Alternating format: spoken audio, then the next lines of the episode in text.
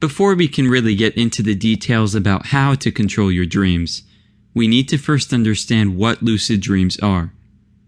Lucid dreaming is any dream in which one is aware that one is dreaming. How many times have you been asleep and dreaming and wondered if you were dreaming?